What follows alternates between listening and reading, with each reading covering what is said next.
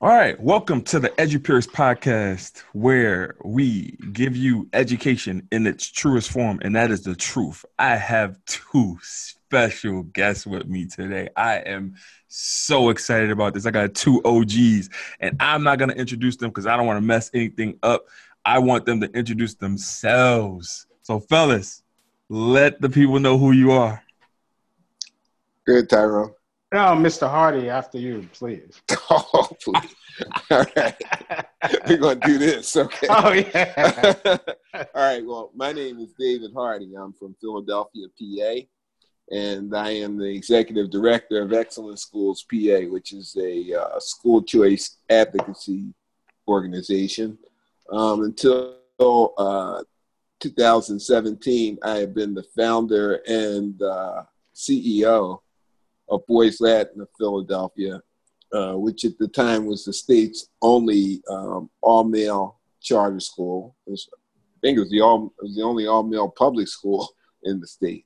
Um, but then uh, just recently they chartered a K-8 uh, charter school for boys in Pittsburgh or right outside of Pittsburgh. So we're not the only ones, but we're the only one to uh, do high school. And we um, send more black boys to college than any high school in Pennsylvania of any kind, public, charter, private, parochial. Congratulations um, to that. Thanks. So uh, in my current job, I'm, I'm about advocating for options for kids who need options. And those, quite, quite frankly, aren't the kids that are already in charter schools and in private schools and in high performing public schools. It's about the kids who are caught in catchment areas where there's nothing going on, and we're trying to blow that up. So that's what I'm doing now. And uh, my name is Tyrone Mowatt, and I'm out of Massachusetts. And I am the managing director of a emerging education research company called Ed Inquiry. And Ed Inquiry, as a company, is about working especially with education leaders of color to bring some best practices and new methodologies and a lot of innovative processes that have worked in several different states to school leaders that want to take the plunge and raise their scores in a short period of time by double digits.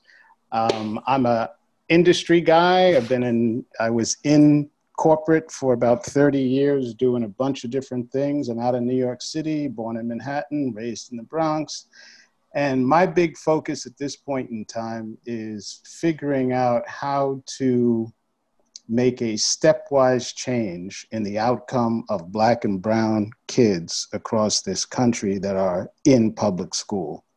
Uh, to really change the trajectory that looks so terrible for these children right now and move it to a place where we are where we're controlling the destiny of black and brown kids and by where it's people of color are controlling those outcomes. And uh, i'll tell you more about myself as i go on Absolutely. Thank you, fellas, for those introductions that I know that I would have messed up. And I am thankful for you guys and, and uh, being on the EduPeers podcast. So, Tyrone, first question to you. Sir, you are consumed by numbers. Why? Um, I'm consumed by numbers because that's my training. I'm consumed by numbers because uh, I'm consumed by numbers because I was always consumed by numbers.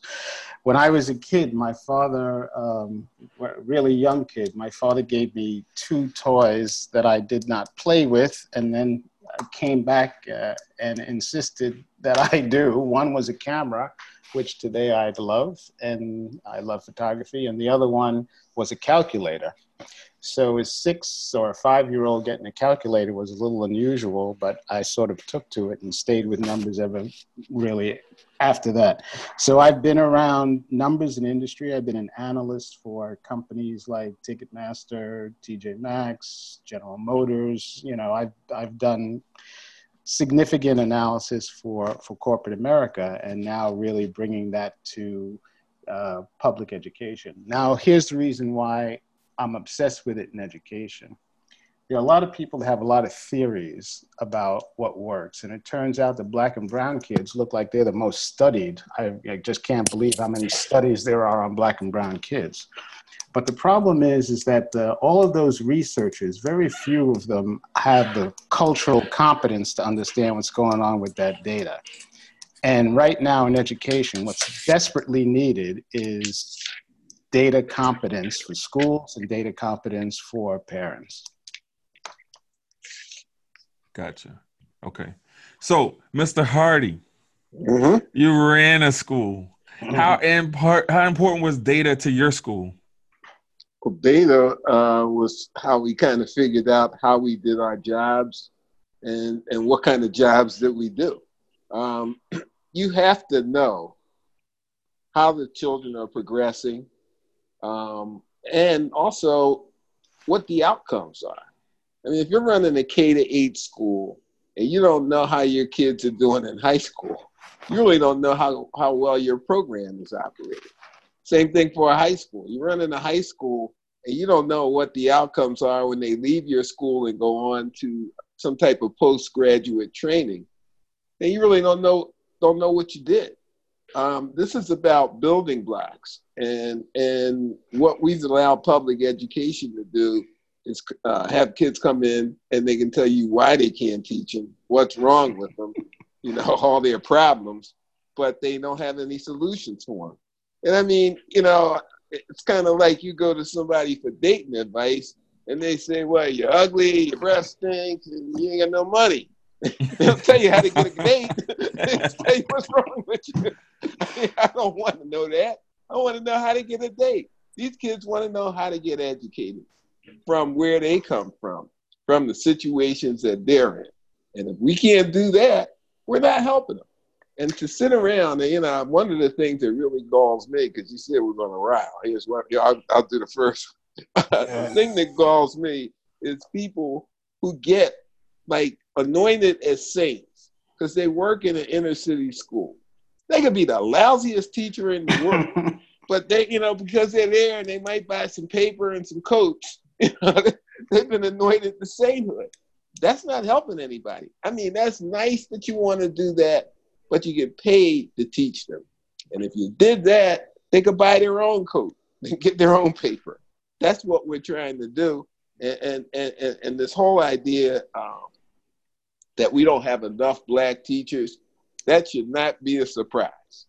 No. We ran a lot of black teachers out of this business, and we're not preparing kids anywhere near well enough to be teachers. So, I mean, the fact that we're sitting here in this, this market, this drought in the market, the reason why is we kind of set that drought up. But I got to, that's one reason why the data is so important. Because without the data, you really do not know where kids are and you don't know what progress you're making. So, how, it, and, and I guess I would ask you get on a plane and let's not worry about data. You know, let's not worry about data in all the other aspects of our life except education. Because mm-hmm. how many how many people would get on a plane where the pilot says, you know what?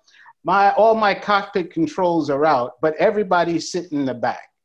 you know, we, we, may, we may we may get there. I think we're heading to Chicago, but I can't really tell. Right? How many? Nobody would get on that plane. The other thing is, is that no pilot, which is the key, would ever fly that plane without data. And what we've got is we have school leaders who, and, and you know, I take my hat off to both teachers and school leaders, but we have so many school leaders who were trained not to understand data that now after they've read a book like leverage leadership everybody's data driven instruction but nobody knows what it means. So if you go to the, the, the big networks you'll find out that they've got a central data group except that our freestanding charter schools don't have it. Our freestanding districts don't have it. Some of the smaller union shops don't have it. And because of that, our kids are being left behind. So data to me is yes, it's important, numbers important.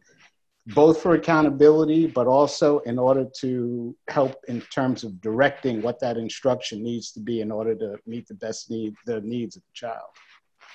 Now, you have been very critical of black and brown school leaders uh, in terms of.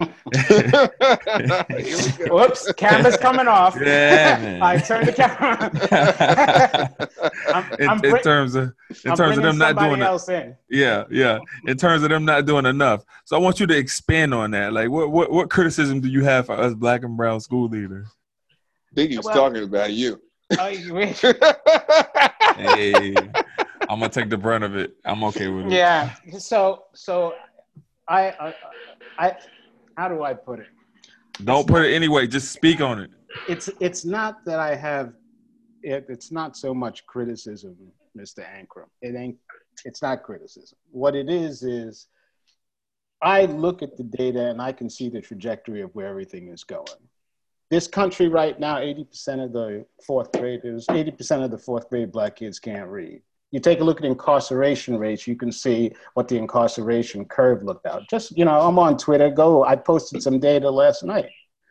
So when I look at the fact that incarceration rates have, go, have gone up, when I take a look at the fact that 80% of the kids can't read, and I take a look at, at the $600 billion that's being spent on public education on top of the four point something billion that was spent in Race to the Top, I would expect more than 80% of our kids can read. So, what I'm looking now for in school leaders of color that finally get the chance to do something for their communities, I'm looking for them to be innovative, not to be following. I'm not looking for school leaders of color to be incrementalist, because if you're incrementalist, we will never catch up.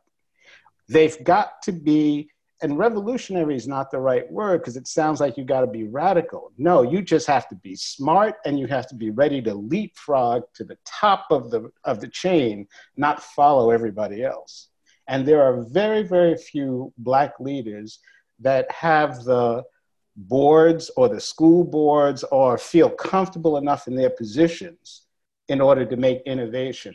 But I'm telling you, Mr. Ankrum, I don't think there's any school in this country that if a school leader and the right people came together to take a look at that school within a year, you couldn't get double digit gains uh, in math and ELA.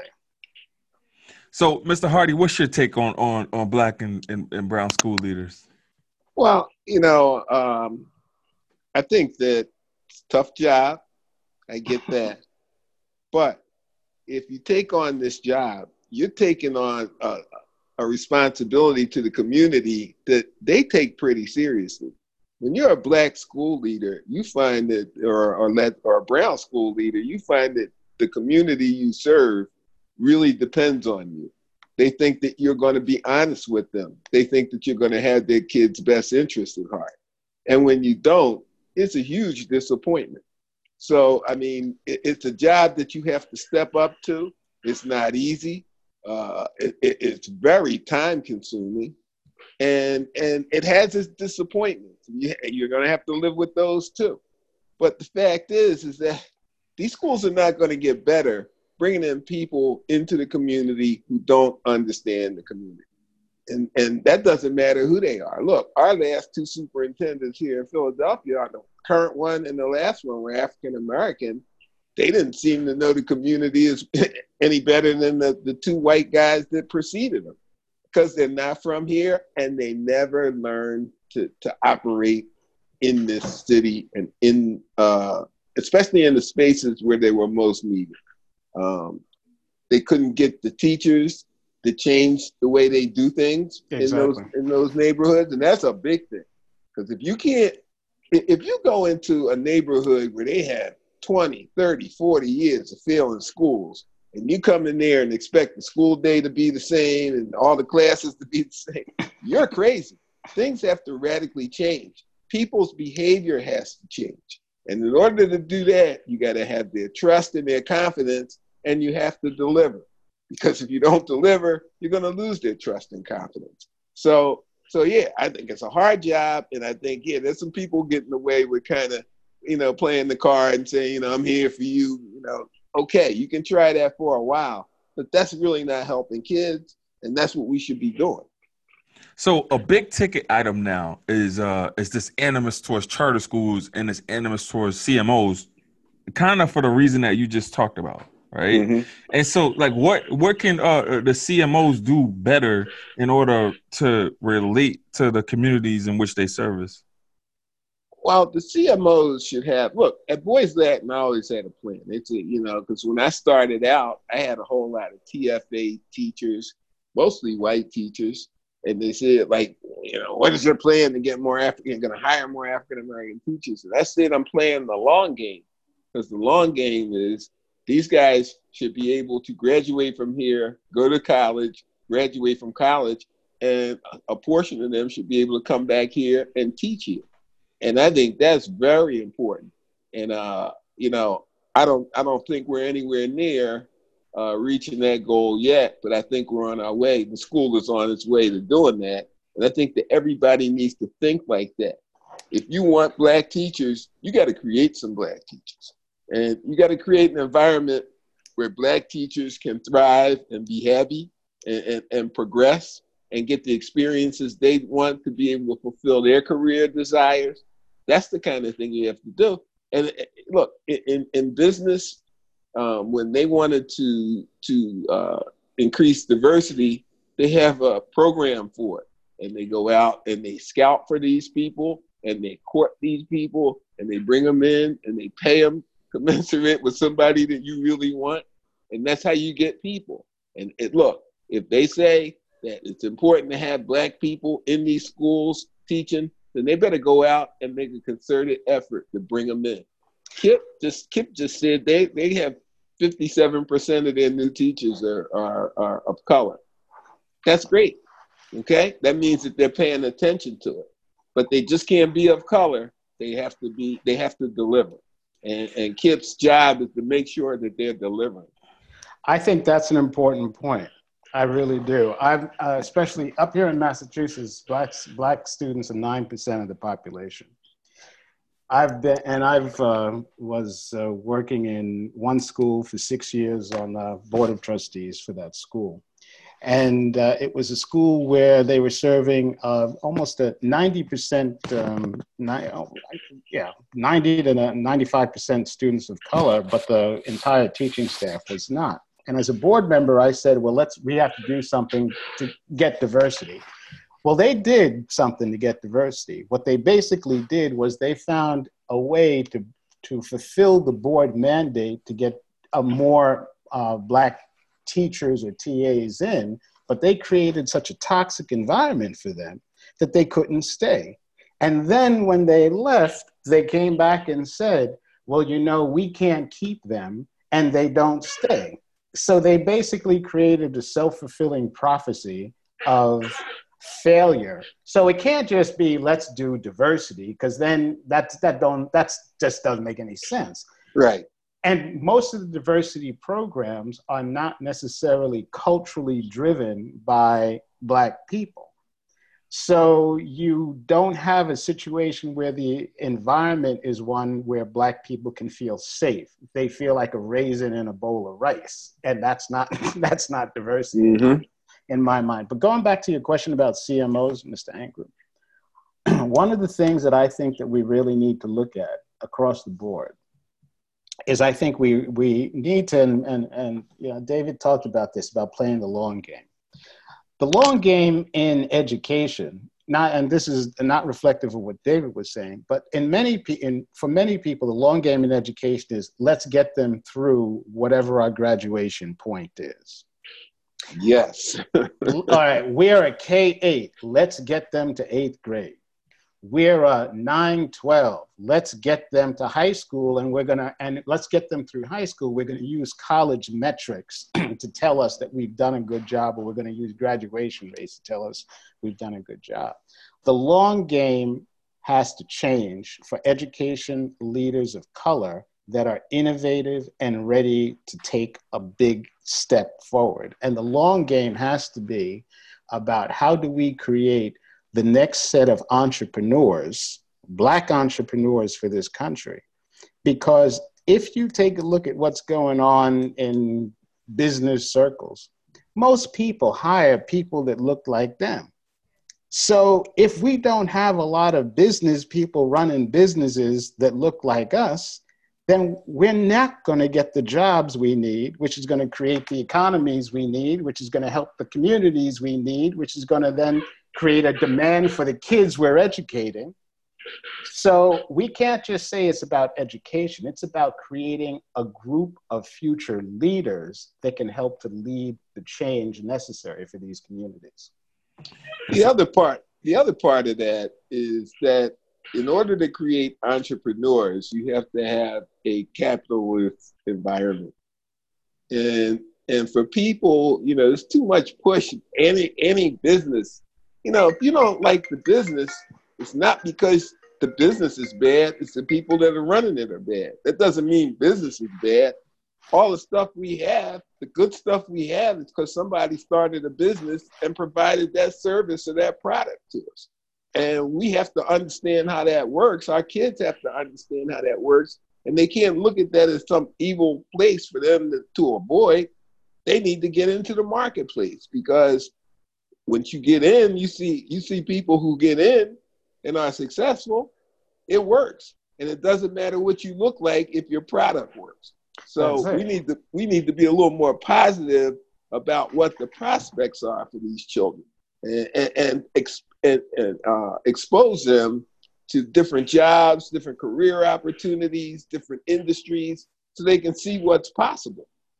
Uh oh, now you're now you're gonna. Uh, I hope Mr. Ankrum just closes his ears for one second. okay, I just because you're gonna now hit where when he says I'm criticizing education leaders of color, I'm not. I'm asking them to move beyond where they are. Because to David's point, to Mr. Hardy's point, in order for educators to create that workforce of tomorrow, they have to know what that tomorrow looks like, which means they have to come out of the education bubble, have some way of understanding what's outside of the education bubble, what's outside of the school building, and be able to expose their children to that as well. And there are very few uh, let me let me stop there. Why are you stopping? because because well, oh, David, please pick it up. I'll bail you out.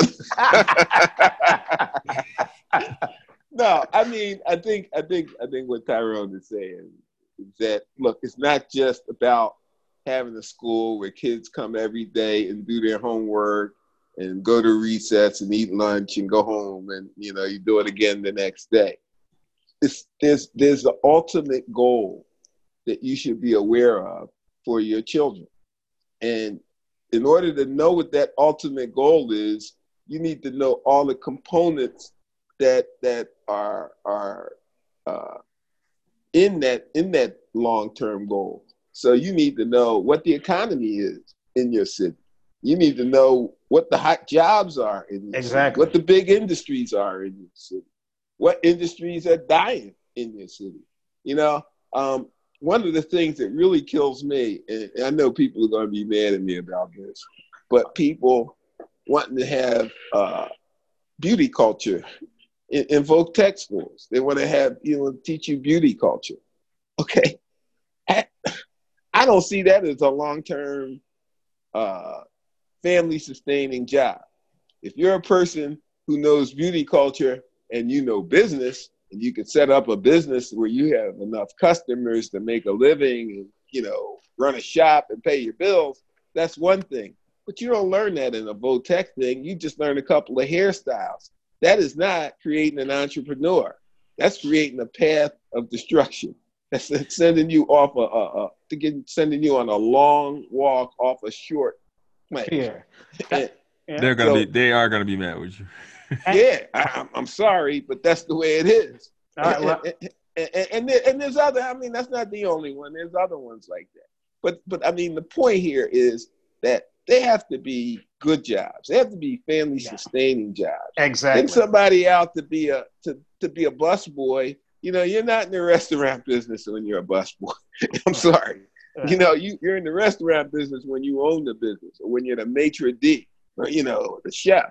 That's that's in the restaurant business. Everybody else is kind of working for the restaurant, and and so these these jobs that they have, and, and in a big city like Philadelphia or in New Orleans or New York City or L.A., Chicago, they have a great big uh, tourist and hospitality industry. So they always need people, need bodies going through there. But that's not a, that's not the end. That's not a destination. You might want to pass through one of those jobs on your way to something else, but that is not the end game. And too the, many times, that's all the kids get out of these schools. That's and the problem. Hold on one second, Mr. Andrew, uh, because I'm going to turn the tables in one second. But the problem, David, is is that if the educators in that community are living so tightly in a bubble that they don't see all of those other jobs, then they can't expose the kids to it. So I'm so I understand Mr. Uh, this is Mr. Ankrum's program, and I hope he has a cut button there that he can just you know, no cutting. You can, he can just press the button and say, you know, look, I, look, this is my show, but I'm going to ask him a question. So you're an education leader of color, a, a young man too you know, and you've uh, been through a few different things. So why aren't there more risk takers in your space? So what I'm gonna say is this: you guys come on my show and you bully me. I feel like every I feel like I feel like every guest that I've had on my show just bullies me. so you, you know, I, I, here's what I here's what I think. I think that people don't take enough risks uh, in this space because of the consequences of what happens when you take that risk and then it yeah. fails. Right? right? So it's like you can't really pick yourself up uh, uh, behind a behind a failure, you know, because in, in the charter school space, at least, if you fail and if you fail to a high degree, you're getting your school closed down, and so then you got to worry about the community in which you service. You got to worry about disappointing those kids, and you got to worry about disappointing those families. So it's better to play the safe side than it is for your school to get shut down. But I mean, you know, I, I feel like I take risks. I feel like I take calculated risks, though. You know, in terms mm-hmm. of like what we're trying to do. Um, so, does, so will those calculated? Well, there's a difference. You know, hold on a second. There's a difference between taking risks and being reckless. Yes. You, know? you don't yes. want to be reckless because you yes. got something to maintain. But yes. taking a risk, all risks should be calculated you don't want to take a risk that you didn't calculate. oh, I want to jump off this cliff and see what happens. Nah, yeah. I don't want to do that.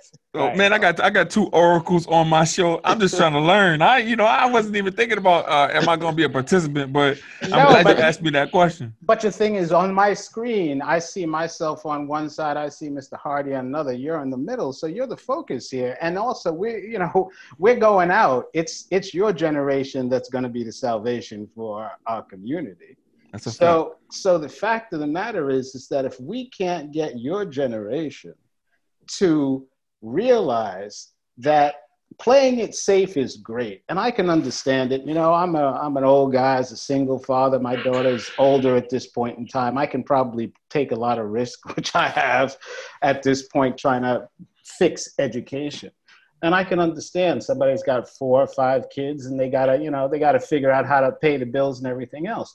But there's a whole community 80% of our fourth graders can't read if we fix now, that, just just for clarification, now are you talking about fourth grade as a whole, white and black? Or are you talking about black fourth graders? Black fourth graders. Okay, all right. And this comes out of the and all any data that anybody wants, they can just go to my website or follow me on Twitter, and you'll have all that information. I'll give you whatever data you want.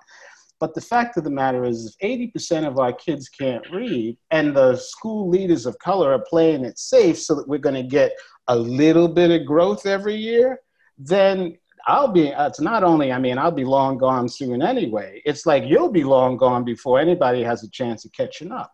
You have to find, if you want to do something about this, you have to find school leaders, black and brown, that are willing to take to take risk, measured risk, and willing to innovate and have the safety in their boards and safety in, if you're a superintendent in a, in a district school, you have the safety of your school board to figure out a way that you can get double digit growth year after year after year after year in order for you to catch up.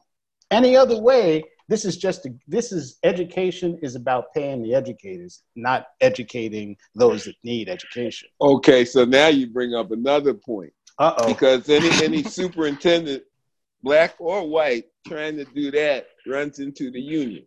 The Absolutely. union wants everybody to work the same hours, doing the same thing for the same amount of time. And that is not the way to change uh, uh, It years, does not. Right. decades of, of, of failure. Right. You got to change. You extended day. I don't I don't see how you don't have an extended day option in every neighborhood in America. An extended day is is, is what kids need. They need a, a longer connection to the school under adult supervision doing school related activities. Um, I, I actually I was I was talking with uh, Tyrone last week. I sent him this article that Sky wrote down here about that, about the fact that if you go to private school, you're spending about 70, 80 hours a week in school related stuff because you go to school from uh, eight to four, you're in extracurriculars from four to six, then you go do three hours worth of homework every night. I mean, that's a that's a pretty serious commitment to school versus somebody who goes to a neighborhood high school in Philly. You go from eight to two thirty. You only go four days a week, and you don't do any homework or have any extracurricular activities. So your commitment to school is about twenty three hours. Twenty three hours, eighty hours. That's a big difference. Big And- difference. And, and, and in order to have those longer days and those multiple activities, you got to change the way the school's organized. And that means that people aren't living the same kind of ways that they used to. Teachers used to be you work to eight to four, eight to three, you go home, you're good. It's not like that anymore. You got to work. You know, I always say if you're afraid to visit your student's house at eight o'clock at night, you're teaching in the wrong neighborhood. You should be teaching there. You need, you need to be able to go knock on somebody's door at eight o'clock at night when you know their parent is home. If you need to get in touch with that parent, that's that's the kind of commitment, that's the kind of aggressiveness in teaching that we need to see in our communities, or else, like Tyrone said, it just kind of kicking the can down the road. It never gets any better. Never. But that's that's what kind of teacher I was in Baltimore City. So in Baltimore City, man, listen, if you you acted out of my class, I know what time your parents are getting home, Mhm. coming to eat your food to make sure that you get consequences, so that when you come in school the next day, you're gonna be able to talk to your friends. But Mr. Ankrum was at my house last night. Yep. Right. Hey, look, and once they start telling people that, boy, you are a legend. Yes, sir. mess with you. Yes, They come to your sir. house at eight o'clock. But David, you raised another point. You raised two two points. I One of them is we need to do something, and we need to recognize that teacher training has not worked. The we we we just have to, you know, everybody has to come to grips with the fact that all of these investments, the teacher training, it needs radical change, not incremental change. Because I really believe that the best. Um, I I work with. Uh, uh, a school that's black led in one of the schools I work with is black led in Massachusetts. That is the best training ground for white teachers. I can't tell you how Mhm. much. And, the, and the, the teachers there tell me that they are getting training that they have never gotten. The expectations, I've had some teachers who, who even on camera in interviews say, I couldn't believe how much my expectations have changed since I've been here. How much, how much better a teacher I've become because you, this black leadership has pushed me to a point where I would not have been pushed, and my and has set my expectations at a level that I would not have had them set. So we really have to focus on on arming our teachers. One one other thing. My, I was telling David last week, my mother was a union organizer in New York, right? She, she was, my mother was made in New York. She organized domestic workers in New York into the 1199 union so that they were, had protection for pay, they weren't getting raped anymore, all the rest of it. Anybody who comes to me and says, I'm, I'm anti union, they're crazy. But the bottom line is, my mother organized to give those families a better life. I am an optimist. we're not going to change this thing a little like, as Mr. El-Mekki says, eating around the edges, little bit at a time. We have to do something that is going to change the lives of these district schools too. So I think one of the things we may begin to see is union leadership in some of these districts become a little more aware of the fact that maybe I can make these stepwise changes and maybe I can beat that charter down that block. Maybe I can do it and I can organize my people to do it in such a way that I make it better for my teachers, I make it better for my students, I make it better for my families, and the outcome is in the numbers that they show. I, Man, I'd love you- to see that never day. gonna happen. Man, what? I'd love to see that day, but the union, look, the union spent, I just read this this morning.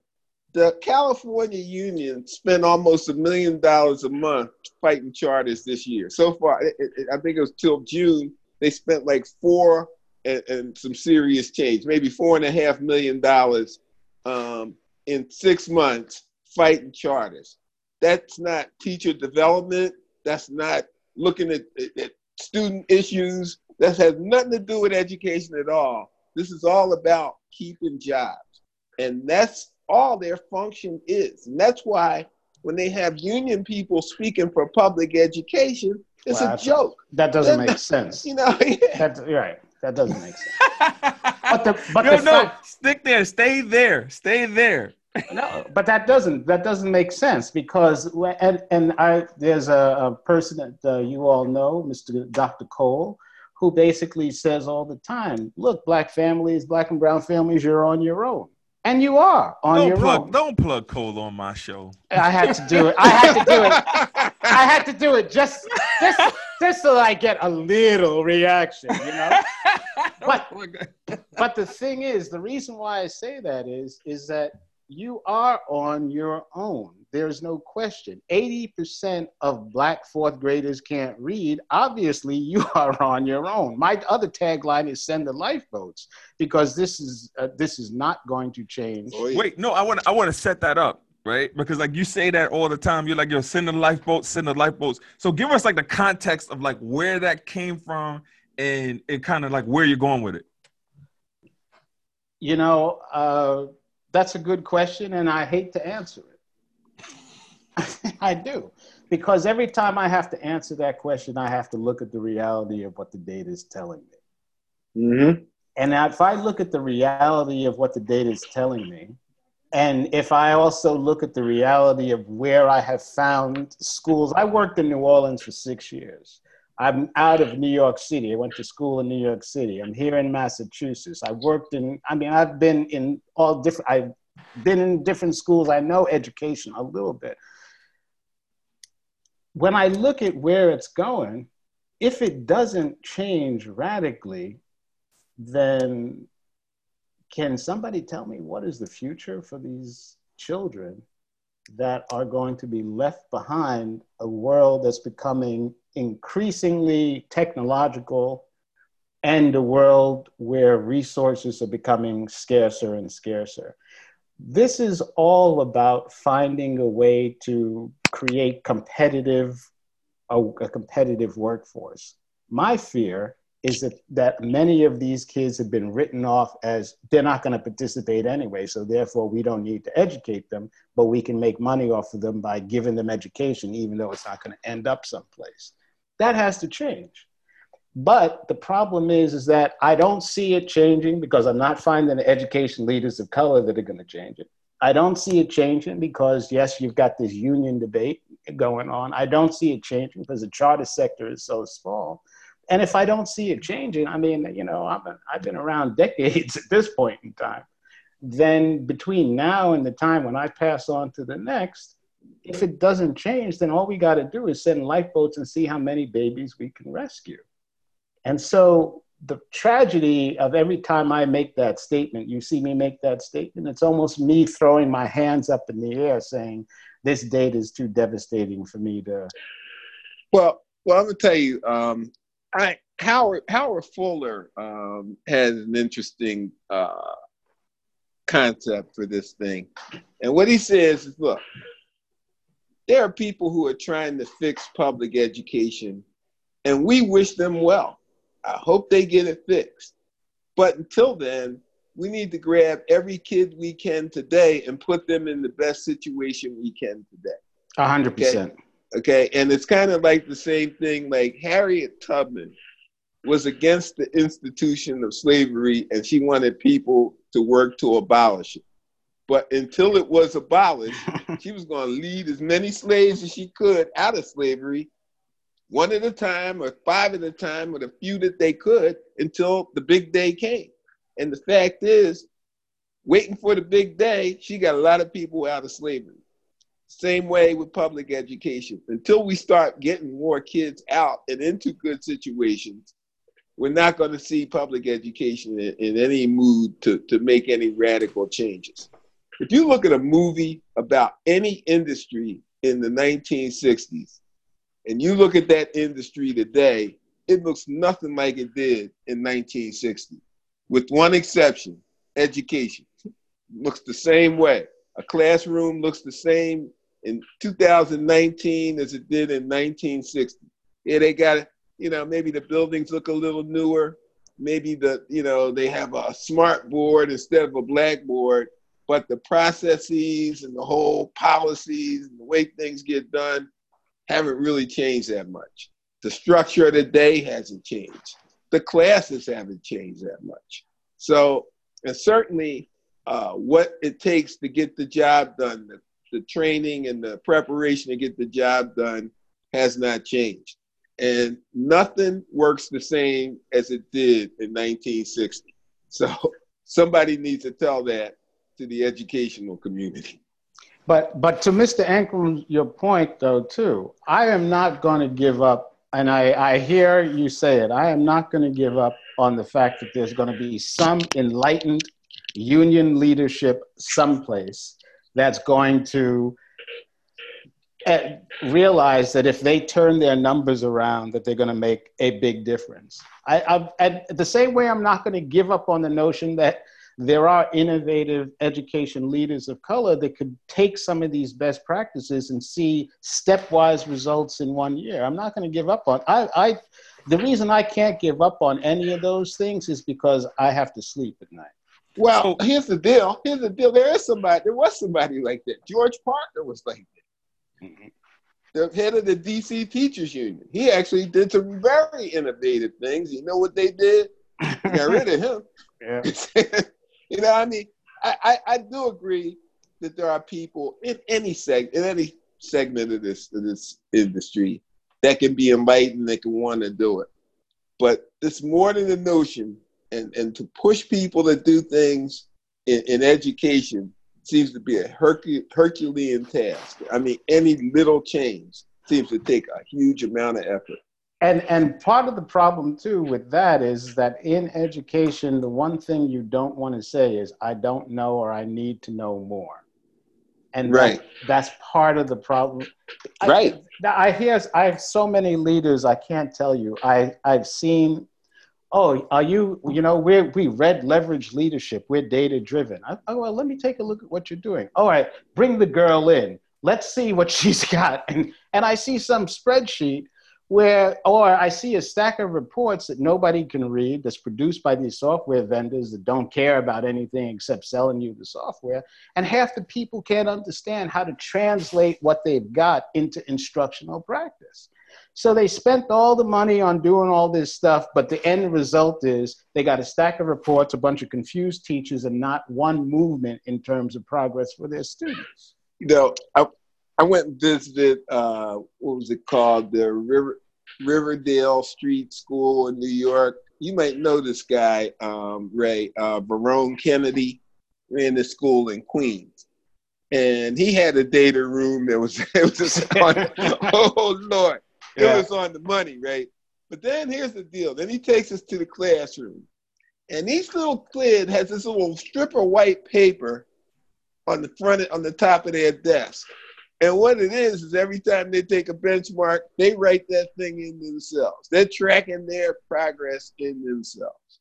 So, you know, it's very important to have the teachers and the administrators engaged in the data, and, you know, to, to affect instruction and all that kind of stuff. But man, when you got the kids engaged in the numbers, nothing's better than that. That's when how we are. Want, when they want to get better, that's that's what school is about. All you have to do, if you got kids who beat their yesterday's performance every day, you Yeah, got a school that's making progress. Right. My my daughter my daughter's at my school. She's in kindergarten. If you Uh-huh. go up to her and you say, "Hey, what's your reading level?" Level M. I'm like, Uh-huh. "Hey." Yeah, Exactly. They're, they're proud of that stuff. They're proud Exactly. of that stuff, man. Well, And this whole idea that you know black kids don't respect school, give, don't give me that. I don't, I don't even want to hear that stuff. And what they don't respect is you. When, when they come in your school and mess up, that's not about them not respecting the school. That's them seeing what you got and going, this ain't happening. That's what So- it is. So I've made an observation, right? And Tyrone, you're gonna absolutely hate this observation, right? Right? Because you know, I, I I know I know this is a one and done for you, but Mm. y'all's chemistry is amazing, and I would love to have you guys as perennial guests on my show, or or or or listen to this, listen to this. The, the the David and Tyrone podcast. I'm telling you, man, this No, would no, no, no, no. impact this would impact the, the yo. Oh man, No, Grumpy no, old no. men. Yeah, grumpy. See, but I, but I, I gotta, I gotta have to say something to that point. I, and this is, I'm probably one and done. And then when when five of these come out, you'll play that back for me. But the thing is, one of the bigger problems that we also have right now within the concept of education is the fact that in order for you to set policy in education, you generally have to have gone through the ranks, have a, a, a PhD or an Ed in education. Do what do what you know your friend that uh, the name not to be mentioned has done, right? you have to go through all these steps. Except that we're not doing that. We can't even get out of third grade, so we're not getting those big credentials. Mm-mm. So, Mr. Hardy here has been in many different sectors and then took it on himself to build a school. I've been 30 years in business, now uh, almost 10, 11 years in education, turned around how many schools at this point in time, except that when I walk into the room, because I don't have a education education doctorate behind me, and the room is filled Well, with let me, peop- let me nobody that wait, looks wait, wait, like whoa. me. Let me let me stop you right there. You may not have an education doctorate, but tell us where that MBA is from, sir. Yeah, I mean, I went to a good school. It was. Oh, what's that school, sir? I went to Columbia for my master's degree. So that that trumps pretty much any education doctorate. Ah, the thing is, the funniest thing, Greg. I'm glad you said that. So in in in business, which is where I was, you know, I followed the money, right? In business, when you come out and you say I want to be in business, what degree do you get? You get an MBA. Yes, sir. And then once you got an MBA, you know what you're doing right after that? You're making money for somebody and they're paying you for it. So the terminal degree in business is an MBA. You want a PhD, it means you want to go to a university and teach. Right. In education, the more degrees you have, the more you go up pay scale. So that means that in order for you to be more respected, you have to get more degrees, not more knowledge or more experience, just more degrees.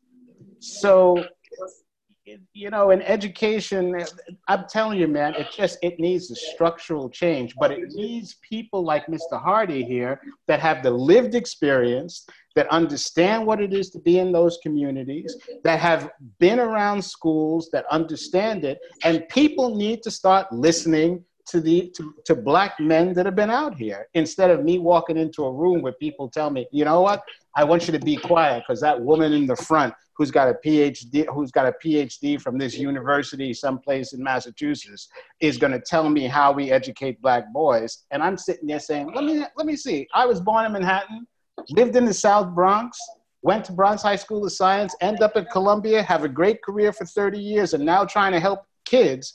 But nobody wants to listen to me, but will listen to her.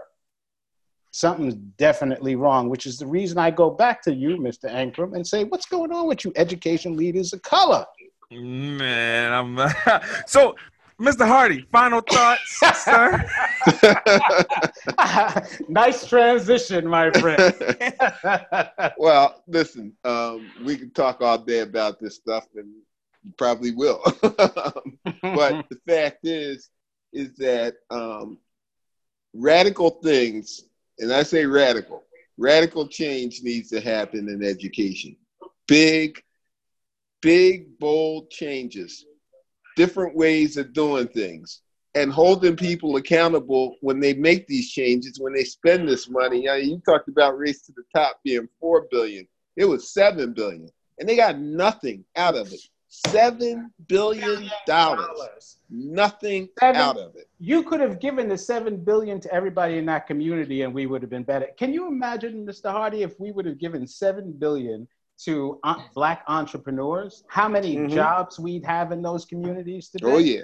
Oh yeah. And, they and, would do a better job of that of managing that money themselves than than the race to the top people did.